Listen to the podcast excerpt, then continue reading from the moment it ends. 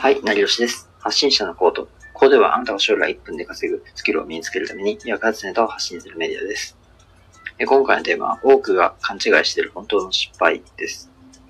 多くの人は失敗を間違えた方向で考えているっていう話ですね。まず、本当の失敗は時間を無駄にしたことと次に活かせないことですよね。ビジネスでも遊びでもうまくいかなかった時っていうのはありますよね。そこで自分の想定と違ったイコール失敗したというふうに多くは考えるんですよね。でも例えば初めてのまあレストランとか、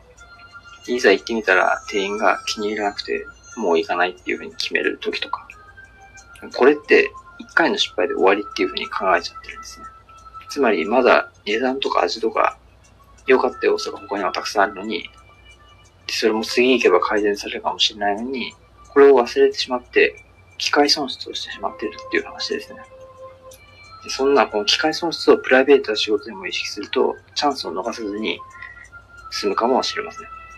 この本当の失敗っていうのを気をつけて行動をするようにしてください。前回も言いましたが、とにかく忙しい人も1分で稼ぐような副業を目指す人にもとても重要なことなんで、意識してなかった人は今日から意識してみましょう。ここでまず、すぐやめたことっていうのを一つ書いてみましょう。小さいことでも全く問題なしです。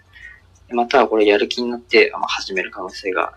あるので、書いてみるといいと思います。次回はまず大切なことを発信するのでよろしくお願いします。ではさよなら。